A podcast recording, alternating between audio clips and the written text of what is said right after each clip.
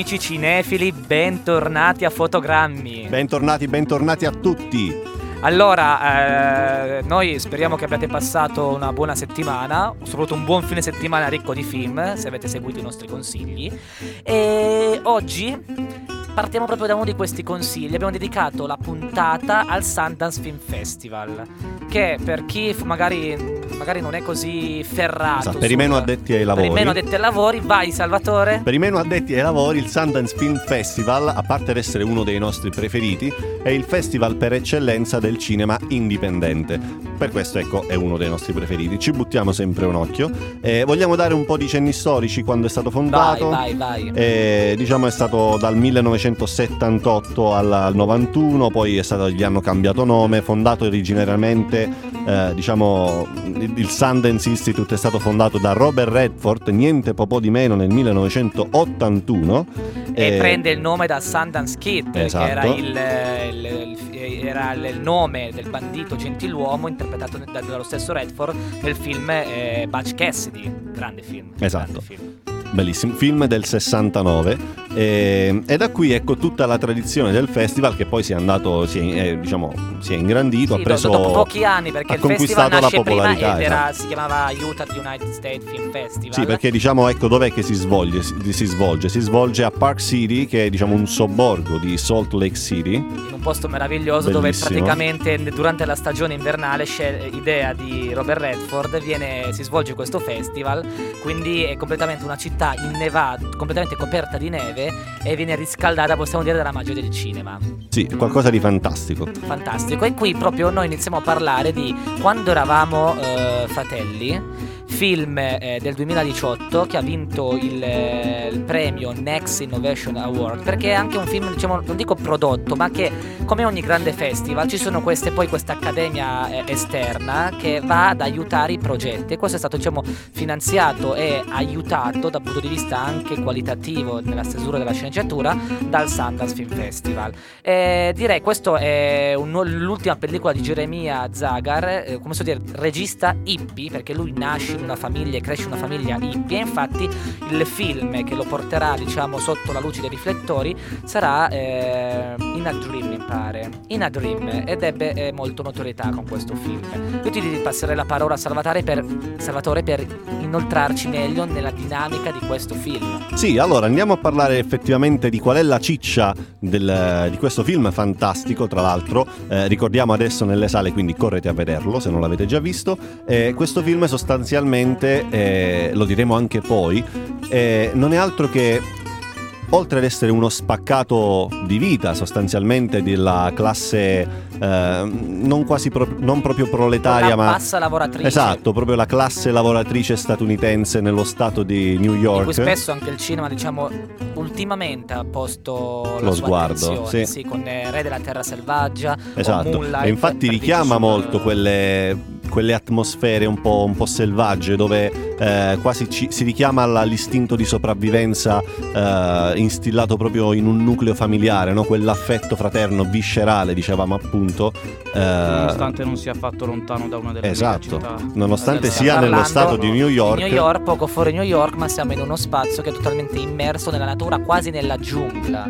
Perché tu dici, ma dove siamo? Ti immagini qualche stato del sud o qualche stato ai confini del mondo invece siamo poco meno lontani da poco più lontani da, da New York. Esatto, e questa è la storia di sostanzialmente la, la, sostanzialmente la storia di tre fratelli molto piccoli, eh, ovvero Manny, Joel e Jonah che eh, sono tre fratelli appunto inseparabili e che crescono eh, appunto in queste campagne, in questi spazi immensi, smisurati, e, immersi in questa situazione di questo amore molto profondo dei genitori, ma anche eh, in un certo senso conflittuale. Sì, è un amore che dà, è un amore che, che toglie pretende spesso, tanto. non è che pretende tanto, ma distrugge quello che si costruisce con l'amore. È come vedere non tante entità eh, di una famiglia, ma vedere un'unica entità. Sì, uno scorrere continuo. È un flusso di di, coscienza quasi anche, proprio. Sì, sì. E infatti era bello perché eh, ne parlavamo quando l'abbiamo visto io e te Mattia assieme. Il film è tratto da un libro. Sì, autobiografico. autobiografico. Eh, libro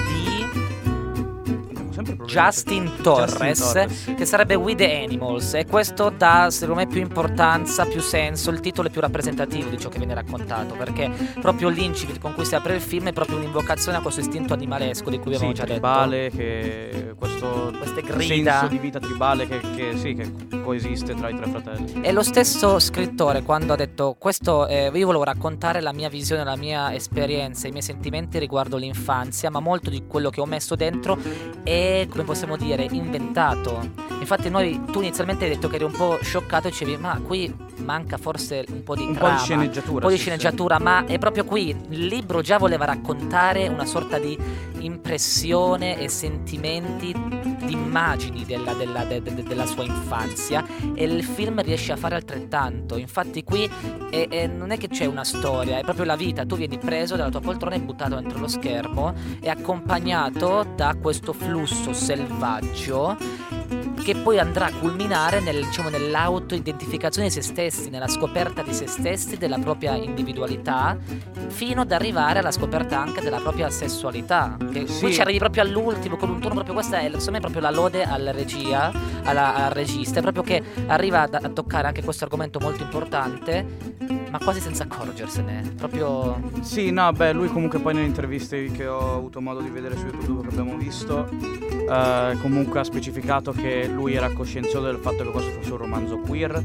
che aveva un capitolo che era dedicato comunque alla ricerca della propria sessualità, di conseguenza era una cosa che avendo contattato anche Torres comunque voleva che ci fosse nel film. Però mi è piaciuto anche quello che hai detto te riguardo al flusso di coscienza perché è davvero l'unica eh, l'unico modo che abbiamo di capire che la sceneggiatura vada da un punto A da un punto B non è da un punto di vista temporale, ma proprio da un punto di vista di sviluppo di se stessi.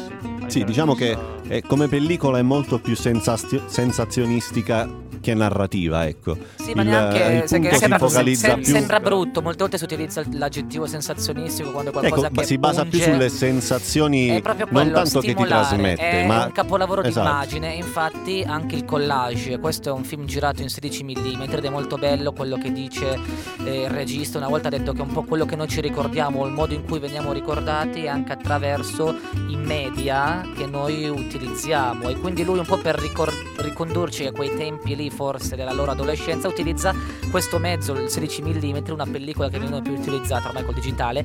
E qui si va a riaguadagnare, il film che adesso si è perso, una sorta di ma- ma- ma- ma- material- ma- materia granitico. granitico, sporco, ma anche i colori, le luci, i tramonti sono meravigliosi. Sì, sì. E questo viene, come possiamo dire, accoppiato a- allo sfogo creativo ed esistenzialista del, del ragazzino, bambino più piccolo che si sfoga e cerca la proprio- il proprio io nei disegni. Sono bellissimi questa commistione tra realtà e disegni, è quasi una visione onirica. Sì, sì, sicuramente sì. Eh, crea una- un bel eh, spezzamento nella, nella narratu- cioè nella, nella narrativa del film, sicuramente. Io direi che possiamo prenderci una pausa e lanciare Sì. il primo brano. Questo è Bros dei Wolf Alice.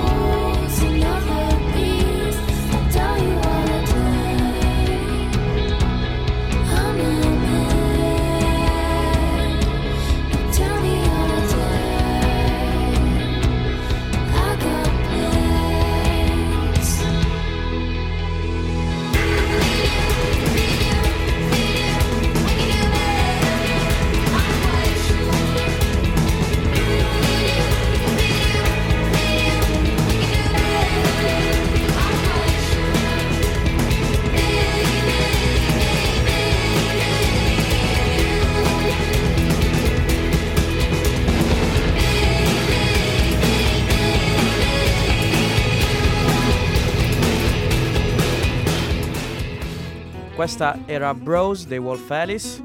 Stiamo parlando di quando eravamo fratelli. E un'altra cosa molto bella di questo film sono i, gli attori. Gli attori è un cast fenomenale, c'è una, come possiamo dire, un, un, un'unione, una chimica meravigliosa. E c'è da fare una premessa. Ovvero che i tre eh, ragazzi, i tre bambini non sono attori professionisti. Non sono, sono stati presi con degli volantini esatto. e talent scout, mettiamo così, nelle scuole di New York. Perché proprio il, il regista voleva conservare quell'autenticità, quella spontaneità eh, e non costruire dei personaggi, ma appunto rendere quei personaggi nella vita reale, attraverso Ass- persone, bambini sostanzialmente reali. Assolutamente, mentre la coppia dei genitori possiamo dire che sono attori già un po' più noti, abbiamo Raul Castillo che è un attore texano che ha avuto diciamo, il suo successo con eh, la serie tv Locking e invece eh, la protagonista Sheila Vand eh, la, che interpreta la madre è stata nel cast di a Girl Walks Home Alone at Night ed è apparsa anche in Argo in Whiskey Tango Foxtrot.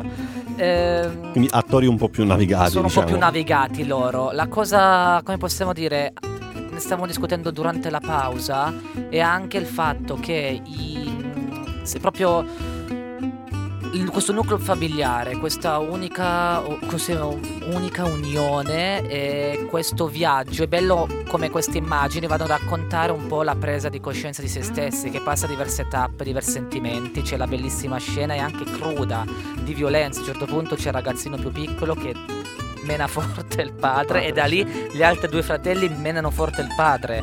E, e da lì si vede delle scene dopo loro che sono aggressivi col mondo. È proprio, non so, è proprio un viaggio. Sei, e secondo me è anche una sorta ovviamente di ricostruzione del complesso edipico.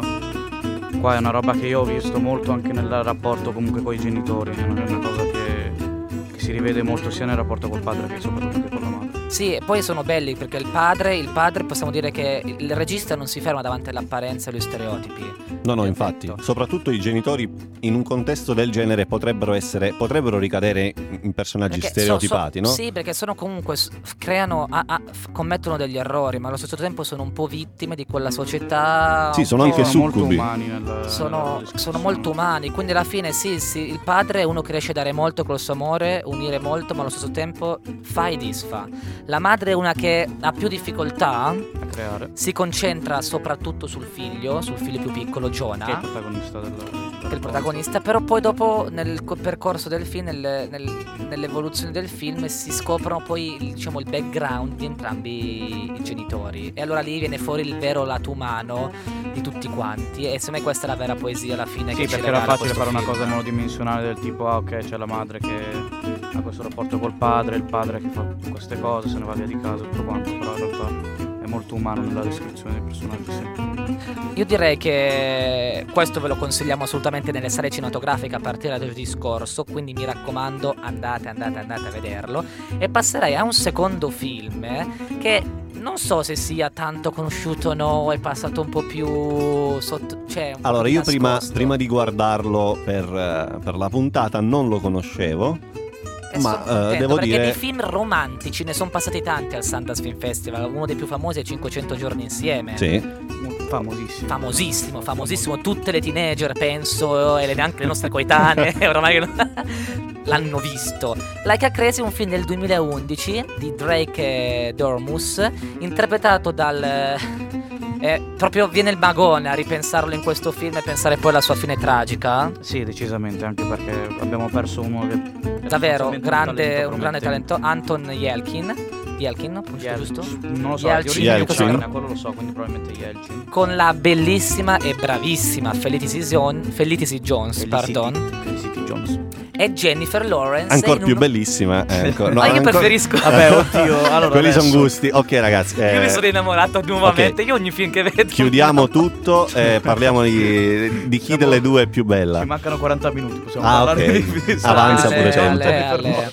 Comunque è un film che nel 2011 ha vinto il Gran Premio della giuria come film drammatico al Sundance Film Festival e ha anche assegnato la migliore interpretazione a Felicity Jones. Sì. E la Ecco, trama- io faccio, ti faccio una domanda prima di passare alla trama. Qual è la cosa che ti ha colpito di più di questo film? Perché io ho una cosa in particolare, ma eh, voglio vedere se la- eh, eh, diciamo è quello che ha colpito anche a te. Del film in generale. Ma nel senso, a me è proprio il senso profondo del film, nel, sen- nel senso che racconta proprio questa quotidianità. Bravo, cioè, ecco. non dobbiamo più. Questa quotidianità con poi un. Ti ha tolto le parole di Mi ha quello, tolto le la parole quotidianità, dalla perché si può raccontare tante storie, affascinare il pubblico con cose strampalate, storie folli, così.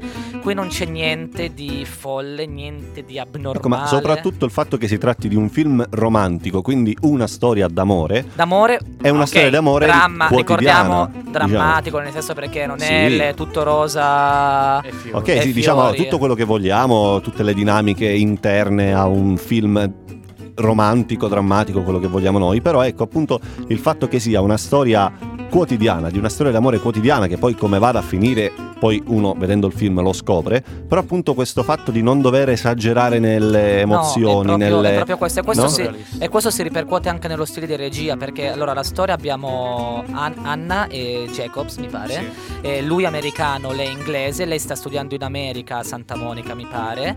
E i due si incontrano per iniziativa di lei. Lui molto timido, impacciato, lei molto più estroversa. Lui designer e costruisce serie, eh, arredamento da interni. Lei scrittrice intellettuale. E purtroppo cosa fanno? Nel senso, lei decide di non rispettare la scadenza Sì, è del del visto e viene rimpatriata. No, non è che viene rimpatriata. Lei Lei, lei passa torna le con. vacanze, passa le vacanze, che non vuole passare le vacanze estive lontano da lui. Quindi torna in ritardo, quindi non lo rispetta. E quando poi dovrà tornare indietro, le viene, le viene impedito Sì, di tornare. di- E da qui inizia una vera e propria storia, dramma, con tutte le normali sfaccettature che, che ognuno può attraversare quando l'amore della tua vita sta dall'altra parte dell'oceano. che è una cosa che tu senti particolarmente. Io purtroppo ci ho visto perché io eh, la mia storia, la mia ragazza Però cono- un- ah, questa c'è un lieto fine perché adesso vivete Adesso c'è è qui lei, io l'ho conosciuta a New York, eh, lì è stato, è stato l'inizio, poi in sette mesi l'abbiamo coltivata tramite FaceTime, Facebook, per tornare a Boston, vedere se funzionava due settimane Però e vi dico che abbastanza intelligente da non, da non eh, fare usurpare il tuo visto. da non usurpare il mio visto perché la cosa in più importante ragazzi ricordatevi rispettate. no davvero rispettate i visti se no poi siete fregati eh no e poi devo dire che la scena lì c'è una scena straziante quando c'è l'addio all'aeroporto io l'ho passata ragazzi è una cosa l'amore da tantissimo ma poi quando si allontana un attimo la batosta è È Ah, attimi di romanticismo col nostro Eh. magico Jack. Beh, No. diciamo che c'è materiale per una sceneggiatura che Like Crazy levate proprio. No, io l'ho sempre detto, la mia Il storia sequel. un giorno, un giorno potremo farci un film, eh, vi voglio soci ragazzi, Va vai. bene. No, tornando al film, e da lì in poi, quando loro sono separati, ovviamente ci stanno le due vite, cioè queste, queste due persone che non riescono ad, ad allontanarsi, sono come due calamite. Però allo stesso tempo anche questo senso di impotenza, di asfissia nel tentare di andare avanti con la propria vita. Sicuramente, sì, È anche perché poi comunque sono di fronte a decisioni burocratiche che c'entrano poco con loro, eppure sono così titaniche, così grandi da un punto di vista Sì, esatto, come proprio che scoraggiato. fa no? anche un po', cioè, nella sua drammaticità, perché di un film drammatico stiamo parlando, però fa un- anche un po' sorridere di quel sorriso un po' malinconico, come di, cioè, di mezzo a un grande amore, un amore così sembra essere puro, così eh, invincibile, qualche cavillo tecnico possa... questa, cavillo tecnico non solo. possa la- mettere così grandi la visione barriere, del no? regista è molto umana perché questo non va poi a spoilerare nulla, però c'è il tema anche trattato, è quello che a volte purtroppo l'amore non basta. Molto spesso si tende a magari a vivere in un'idea di quello che è stato sperando che lo sia ancora. Quindi non sempre, tu dici l'amore, con l'amore è vero, però questa è la vita reale, quindi non tutto alla fine. Tu puoi amare con qualcuno così forte e poi, poi dopo la vita va avanti e le cose cambiano inevitabilmente. E questa è la bellezza di questo film, che viene proprio e questo ti racconta. Sì, soprattutto questa è la forza di questo film Sì. perché non si perde dietro a eh, diciamo Sì. ragionamenti arzigogolati sull'amore, sulla sua potenza. Ok, l'abbiamo capito, l'amore è potente, però poi c'è anche un po' il lato concreto dei, dei bisogni degli amanti, delle persone che si amano, che sono, cioè, sono bisogni di presenza, di contingenza fra le due persone. Quindi questa grande Assolutamente. distanza che eh, diciamo sembra poi essere insormontabile perché alla fine come abbiamo detto prima è una storia di amore quotidiano e nella quotidianità quest'amore deve essere È proprio- vissuto, è proprio coltivato Che la camera da presa poi va a seguire Esatto. due- le due storie. Ed è bello nelle prime scene quando i due si conoscono, parlano di un cantante, Paul Simon, Ebbene sì. e di Graceland dell'album. E direi che possiamo far ascoltarne. Eh sì, questa è Crazy Love, eh, volume 2 di Paul Simon.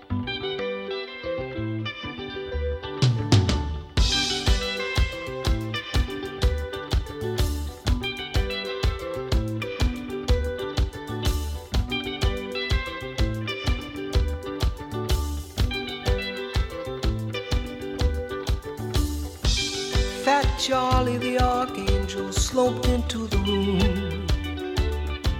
He said, I have no opinion about this, and I have no opinion about that. Sad as a lonely little wrinkled balloon. He said, Well, I don't claim to be happy about this, boys, and I don't seem to be happy about that.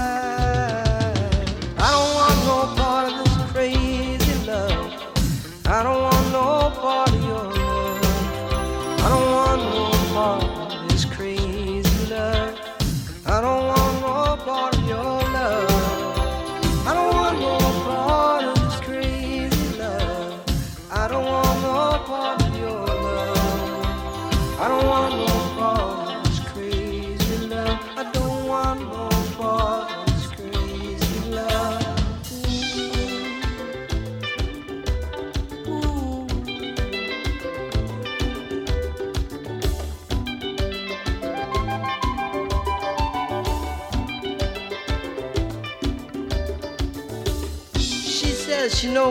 about jokes. This time the joke is on me.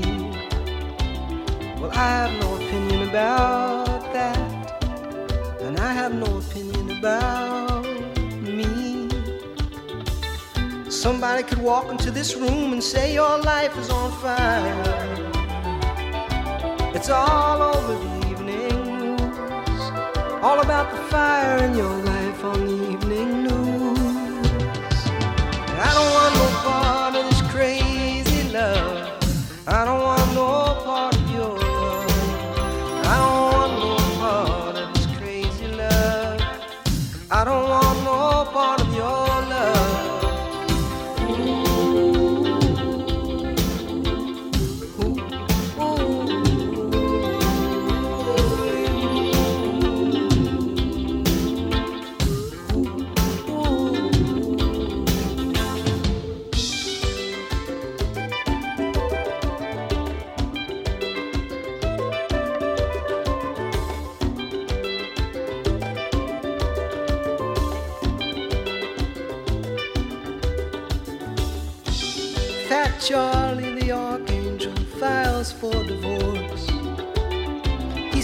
this'll eat up a year of my life. And then there's all of that weight to be lost. She says the joke is on me. I say the joke is on her. I said I have no opinion about that. Well, we'll just have to wait and confer.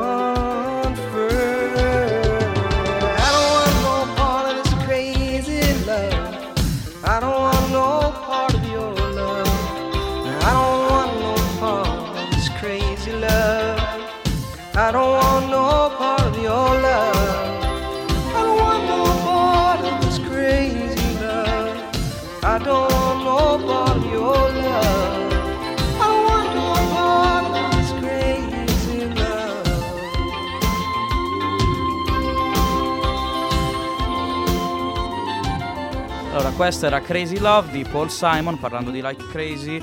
Stiamo dicendo che Anton Yelchin eh, figura come protagonista. Lo volevamo un pochino ricordare appunto per il fatto che lui sia morto, mi sembra, nel 2016. Sì, sì, sì. nel sì. 2016, con una, una morte, diciamo, un pochino... eh, Non soffermiamoci sui dettagli, è Esatto. stato un po' un colpo, un grande colpo di, di sfortuna. Esattamente, diciamo. e lo ricordiamo anche peraltro in un film che ha fatto nel 2007, Charlie Bartlett, molto... Film meraviglioso, quindi guardatelo, quello, andate a ripescarlo. Insomma, lui è era un, un- artista che abbiamo fatto fatica a perdere. Eh, volevo anche ricordare il fatto che la eh, colonna sonora l'ha composta Dassino Halloran. Che Colonna sonora, bellissima questo piano. Molto e- toccante, molto malinconica. A mio avviso, Dassino Halloran è uno dei pianisti migliori contemporanei che c'è al momento. Peraltro, tra le altre cose, ha, siglato anche la colonna sonora, più che altro colonna sonora, la sigla di Transparent, che è una serie televisiva su Amazon, molto carina. E comunque anche il Like Crazy, diciamo La che musica è un elemento fondamentale nel, nel- nel raccontare questo sentimento. Io prima poi mi sono perso tra le mille parole. Io volevo dire che questo- la nascita di questo sentimento e l'evoluzione e poi che, che stato andrà a- in, cui- in che stato andrà a svilupparsi, in che modo, è raccontato con due stili registici diversi. All'inizio è quasi molto, come so dire, indipendente. Si vede la storia è fatta proprio ad, ad attimi, è un collage, cioè ci sono proprio tagli netti da, da un momento all'altro, anche il discorso, i dialoghi sono interrotti, è molto lasciato anche all'interpretazione e all'intimità che riescono a creare i due, i due interpreti, che è magica, un'alchimia fenomenale. E poi dopo quando c'è il momento, possiamo dire, un po' più melodrammatico, si tende a, a tornare su un registro più, come so dire, ca- eh, tradizionale, quindi all'analisi, i ritmi, i tagli, più dei, fi- dei film che ti raccontano magari un amore in lontananza, a distanza. E questo è una cosa bella che si nota. Io, cioè, io all'inizio ho detto, cacchio, questi sono proprio i film indipendenti che mi piacciono, con questi tagli netti. Poi quando lo vedete potrete capire quello che sto dicendo. Diciamo è dinamico da questo punto di vista, Sì, cambia sì, sì, anche no, la è molto, è proprio, proprio, è proprio sì, è immediato, immediato. Se Beh, prima... Sicuramente non è lento come film. No, Per perché possiamo dire che la seconda parte è più narrativa, possiamo dire. La prima parte è proprio fatta con tagli e segmenti messi lì che ti raccontano proprio la loro storia. Perdi un po' il senso della, temporali- della Sì, è come se temporalità. fosse un'antologia della loro storia Sì, d'amore, sì, no? però ritmica, bella, dolce. E poi ah, per, per parlare così, diciamo, diamo una nota di regia, appunto il regista è fantastico perché sembra proprio non voler buttare via neanche un'inquadratura, si sofferma su tutto, su ogni minimo particolare, da un sorriso, un'espressione, un indugiare di sguardi, proprio per dare, eh, soprattutto nella prima parte, quella che dicevi tu, per, eh, per dare quel Bravissimi. ritmo cadenzato, quel Beh, ha- ritmo... Ha, avuto fortuna anche Sì. con due Ma interpreti. sapevate perché? Perché la sceneggiatura non è stata scritta come sceneggiatura vera e propria, è più simile a una short story, perché loro di eh, battute parlate vere e proprie ne hanno scritte ben poche. Quindi il film in realtà, sotto quel punto di vista, in quella parte del film è molto improvvisato. Per lo più lui ha pure registrato il film con una Canon eh, EOS 7, che è una fotocamera Sì, sì, diciamo, no, Sì, sì, alla ci sono, ci sono tutti. molte scene tutti. che si capisce che sono scene eh, digitali, con ma- macchine ad alta definizione ma digitali. Si nota ed è, è bello, è bello, è bello, bello. Non so, a me questo gusto, cioè, Per- sì, perché lui voleva rappresentare proprio ogni momento minimo mm, della, della loro quasi come li seguisse e li spiasse. eh, i due. Quindi non mi stupirei che magari Sì, sia nata pri- fosse nata prima qualche, qualche storia d'amore tra i due. Eh, adesso cambiamo totalmente toni perché nel, nel Bene, post- Siamo al film preferito vi, di vi ave- Salvatore. vi avevamo ragazzi, detto alla che a- andremmo, a- saremmo andati ad analizzare il festival, il Sundance Film Festival attraverso quattro generi. Quindi abbiamo fatto un genere drammatico, uno romantico e arriviamo al genere preferito da Salvatore, Ecco. che è, un- è- è proprio è coraggioso. Tantissimo. Vai, ti lascio l'onore a te. Addirittura Allora, già mi vengono i brividi solo a parlare. No, no, dai. Vietnam flashback. Hereditary, stiamo parlando di Hereditary, che, eh, ovvero Le radici del male, un film del 2018 diretto da Ari Aster al suo esordio cinematografico. Esordio non piccolo, cioè diciamo che ha sbancato.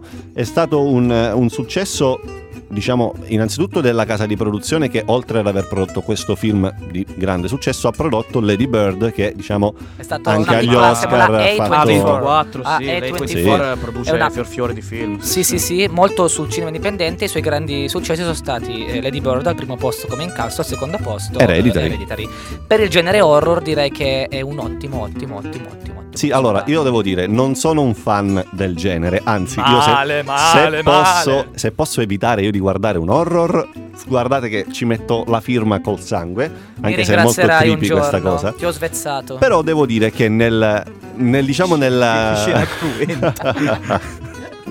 Ho sgozzato per rimanere in per te. rimanere in tema. Oddio. Comunque dicevo, per, cioè nella... Non indugiare, vai a parlare di sto Hereditary. Io sto cercando di non farlo. Comunque, allora, diciamo che è una storia orrenda, cioè nel senso che... Cosa orrenda. No, ok, togliamo la parola a Salvatore. No, no, Mattia, dai, dai. vuoi introdurre il film? Allora, di che cosa parla sostanzialmente? Di questa madre, Annie, eh, madre di due figli, una più piccola che si chiama Charlie e l'altro invece più grande che si chiama Steve, mi pare, giusto sì? No, o Steve era Eh, il Charlie marito. Peter. Eh, sì, il, il figlio si chiamava Peter, sì, esattamente. Steve E- è il padre, mi pare. Sì, esatto, Steve è il padre, cioè il, il marito, quindi il padre dei figli. E sostanzialmente ha questi due figli e dalla morte della madre iniziano ad accadere delle cose un po' strane. Sì, ognuno elabora il lutto a modo In suo. un modo un po' a personale. modo suo. La Molto Charlie personale. è proprio col trucco, l'attrice è inquietante, inquietante e mm, elabora il lutto decapitando piccioni, Facendone i ritratti. facendo ritratti molto raccapriccianti riguardo i membri della sua famiglia. Eh, io direi adesso, Salvatore, Eccolo qua. io ti ricambio il favore prima di avermi fatto una domanda. Vai. Cosa ti ha colpito maggiormente in positivo di questo film? Di non essere morto a metà. No, comunque, allora, a parte gli scherzi, abbiamo capito che sono fifone, però eh, la cosa che mi ha colpito, ne parlavamo anche prima di entrare in studio, è che, eh, diciamo, eh, senza fare spoiler, questo film, come alcuni altri di cui abbiamo trattato e che tratteremo fra poco, sembrano essere, diciamo, andare in una direzione, sembrano essere già scriptati in tutto, quindi la tua reazione è già quasi ehm, inclusa nel pacchetto Sì, che il giocano regista col, esatto. tuo, col tuo background che normalmente Esatto. il cinema horror è un cinema che, come posso dire, pecca, io sono da amante di cinema horror, pecca di originalità, gli schemi si ripetono, sono Esatto. prevedibili e la più grande casa di produzione ultimamente è la Blumhouse, eh, sono un po' Sì, quindi sono è, ripetitivi. è questo fatto di, di non essere mai, cioè nel senso il tema ovviamente non è originale, però ecco il fatto che non essere mai banali, non sfociare mai Sì, nella qua- quando banalità. arriva quel momento che dici ecco adesso succederà questo come da manuale, tac, ti frega. Esatto. E di questi momenti ne esistono migliaia in questo film e anche la cruda violenza tipica dell'horror non si vede fino a un certo punto, cioè fino a tre quarti di film ti fa, te la fa fare in mano, mettiamola così, solo giocando con eh, questi ecco, gioca-. È come, è come se giocasse molto sul, eh, sul rimando di- cioè, della tua aspettativa. Tu ti Esatto, aspetti qualcosa, ma quella cosa non succede finché non Ma- deve ma ne succedere. as- no? no, ma, ma ne succede un'altra, è quello il Esatto. fatto. Lui ti, ti sovverte proprio quello, gioca con lo spettatore. E secondo me la cosa più raccapricciante, a parte la storia in sé, che va bene, uno può anche non essere suscettibile a queste cose, è proprio questo fatto di tenere alta la tensione, ma spostare sempre la- le tue paure, la tua attenzione sempre su qualcosa di diverso. Ma è un buon horror qualcosa... proprio per quello, perché ti crea un senso di inquietudine, proprio per il fatto che le cose non stanno andando come Esatto. vuoi te. Tu Cioè, non più che sai- non te, sai dove-. Eh, dove ma andrà a queste le cose non stanno andando come vuoi te, quindi un senso di impotenza, senso di impotenza che è il tema centrale del film, perché qui si parla di ereditarietà e l'ereditarietà tu non la puoi controllare, Esatto. quello che ti sei beccato ti becchi. Becchi, sì. E secondo, sono tutti personaggi vittima di un destino e loro non potranno fare nulla. Bellissima E la per- frase che tu mi citasti all'inizio all'inizio del film, la situazione, più che altro la circostanza, a scuola Peter eh, Ah, stanno sì, studiando la stanno tragedia greca. studiando E il, e il professore chiede: è più tragico un uomo che distrugge per suo volere o per le sue scelte la propria vita, o un uomo che il cui destino è quello che lo porterà a distruggere se stesso? Lui lo sa e non può far niente. Cos'è più tragico dei due? E il ragazzo, quando gli viene chiesta sta cosa, dice: Cosa?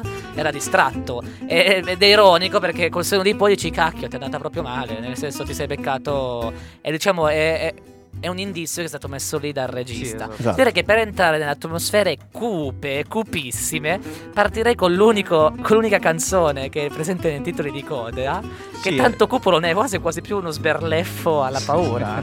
Ascoltiamo Both Sides Now di Judy Collins. goes and flows of angel hair and ice cream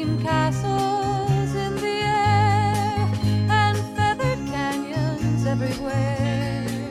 I've looked at clouds that way, but now they only block the sun. They rain and snow on everyone. So many things I would have done but clouds got in my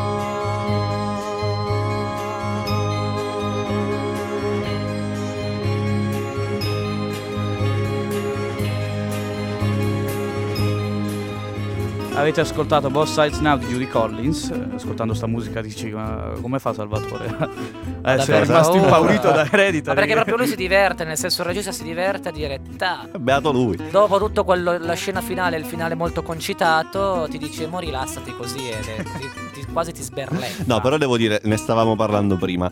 Eh, a volte diciamo che le canzoni un po' più pop, le canzoni più leggere, quelle un po' più conosciute, un po' più sbarazzine, così frivole, eh, messe in alcuni contesti risultano fastidiose. sì. Messe in altri, cioè usate bene nel contesto Chiaro. giusto, anche in un film horror, ti rende la situazione ancora più creepy, stavamo dicendo, ancora più. Assolutamente, assolutamente. rab- cioè ti, ti fa venire i brividi ancora di più. Comunque, tornando alla colonna sonora di questo film, dovete, se siete amanti eh, come Mattia delle colonne sonore, della musica e dei suoni, anche qui è spettacolare. Perché Sì, da- decisamente, anzi, costruita una parte proprio- integrante della, della narrazione. Sì, e non gioca, ecco, qui proprio i te- questo io lo associerei molto a un altro horror che ha avuto grande successo, che è stato Babadook, perché siamo sempre l'elaborazione di un lutto all'interno del nucleo familiare.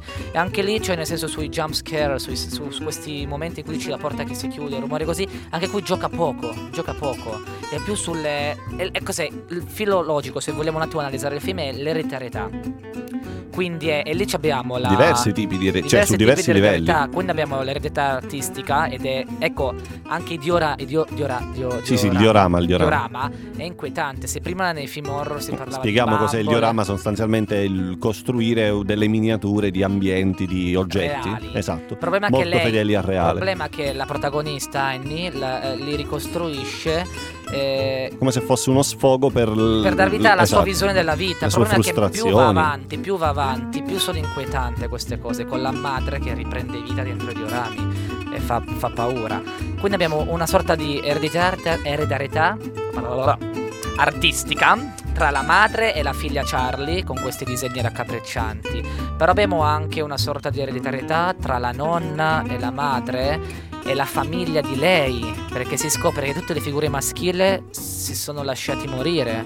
Il padre per inedia, il fratello si è suicidato perché disse mia madre sta tentando, mia sorella sta tentando di mettermi il... no, mia madre sta tentando di mettermi una persona, una presenza nel corpo. E quindi strane luci su questa madre che muore, su questa nonna che sparisce e il mo- si andrà a spiegare anche il perché lei in un certo senso terrà lontano dalla, dalla nonna il figlio maschio mentre concede alla, a- a- alla nonna la figlia. Ma è ironico e anche importante pensare come Charlie sia anche un nome maschile.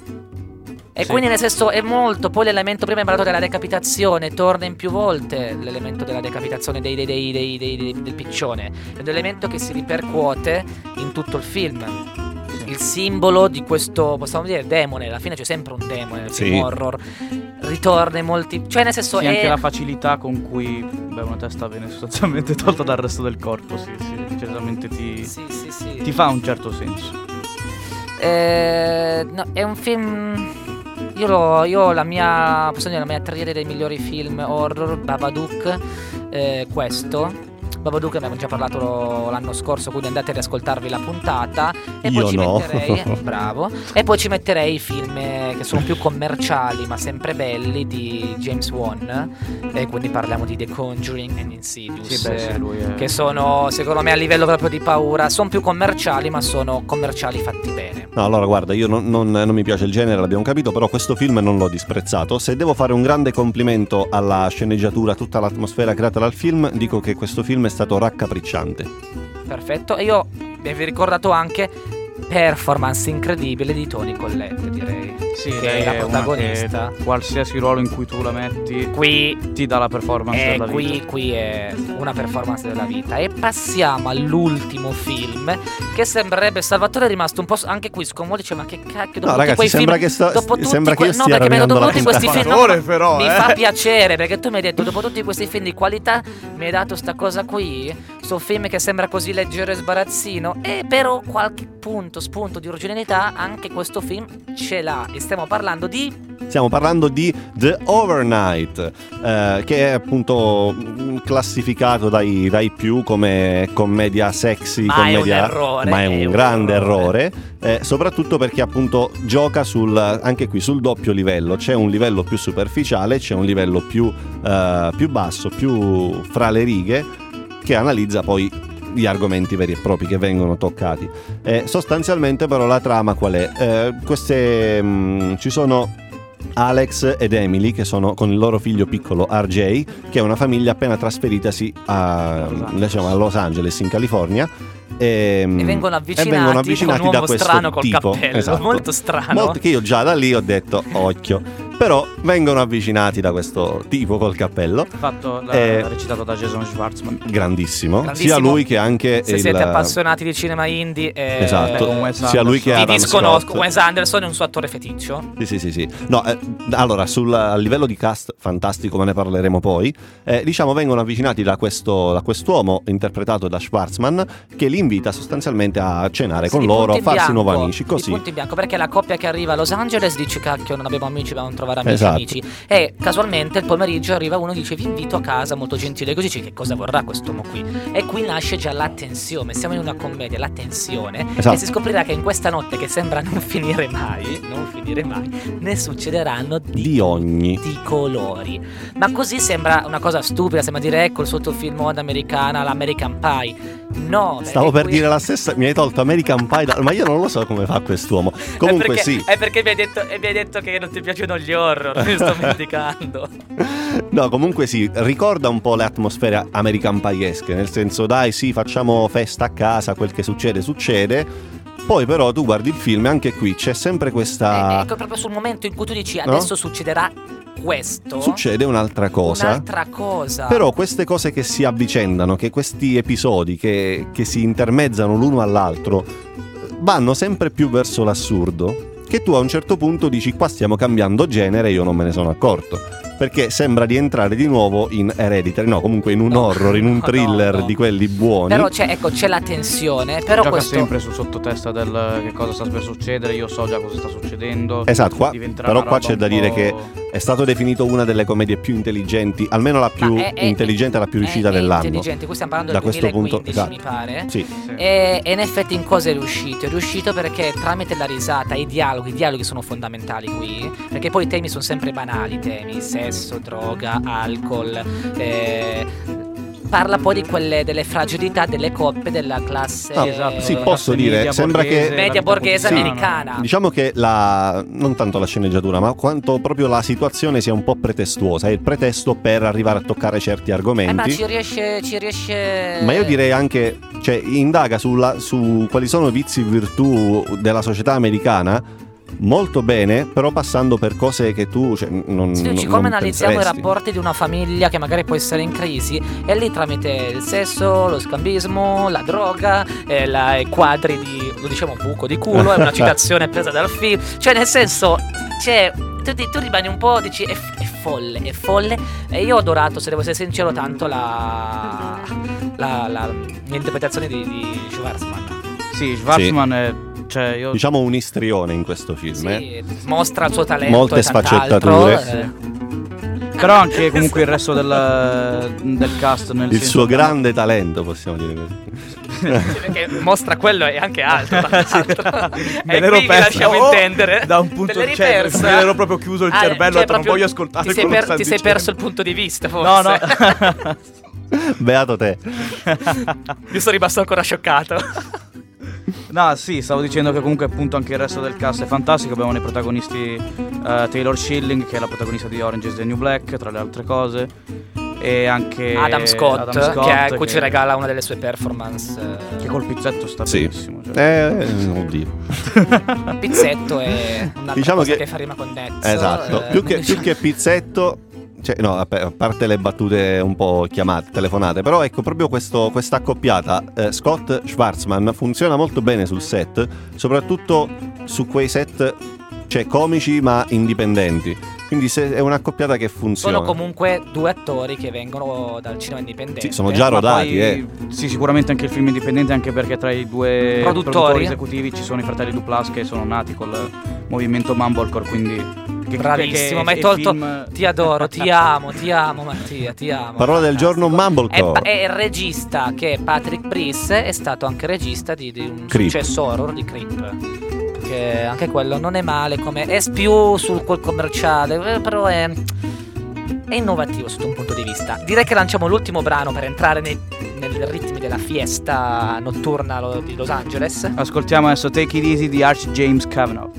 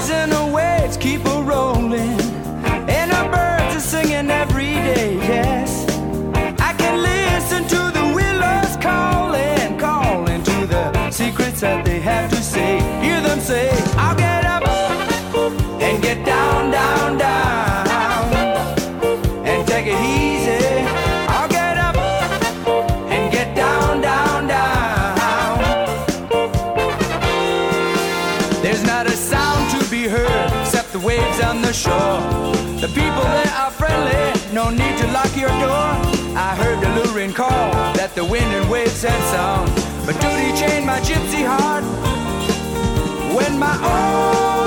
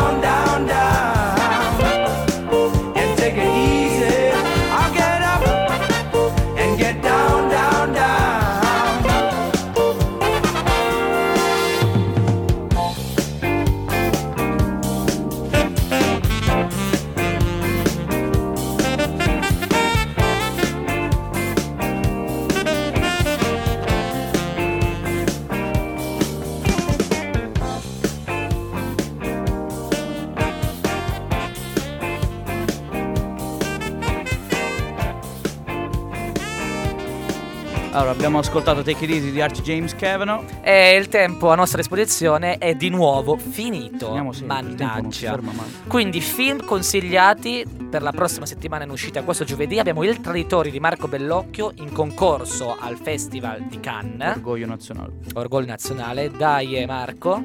Poi abbiamo Takara, la notte che ho nuotato di Koei Garashi e Damien Manivelle. E Una vita violenta di Thierry De Peretti. Con l'accento francese. Con l'accento su lei. Molto francese. parlando Eh, di- anche. Eh? Ah, no, niente, sì, stai finendo ancora i film. Vai, No, vai. niente, no, abbiamo finito. Ah, ok, allora parlando di francesi volevo salutare mia mamma. Ok, salutiamo la mamma di Ciao, Mattia, mamma di Mattia. Nostra grande, nostra grande sostenitrice. È traduttrice ufficiale dal francese all'italiano. E Esattamente. allora a sto punto c'è un momento ringraziamenti e saluti. Ciao nonna Marilu da Roma. Eh, poi mia mamma Paola, mio papà Graziano. Vuoi salutare qualcuno che sta in Sì, linea? Gian Gigi che ci scrive da Rocca Porena Imperiale. Ok, saluti anche a te. E ragazzi, seguiteci come sempre. Ovunque, e Instagram, Facebook, ovunque, ovunque. E viva, Viva il il cinema! cinema!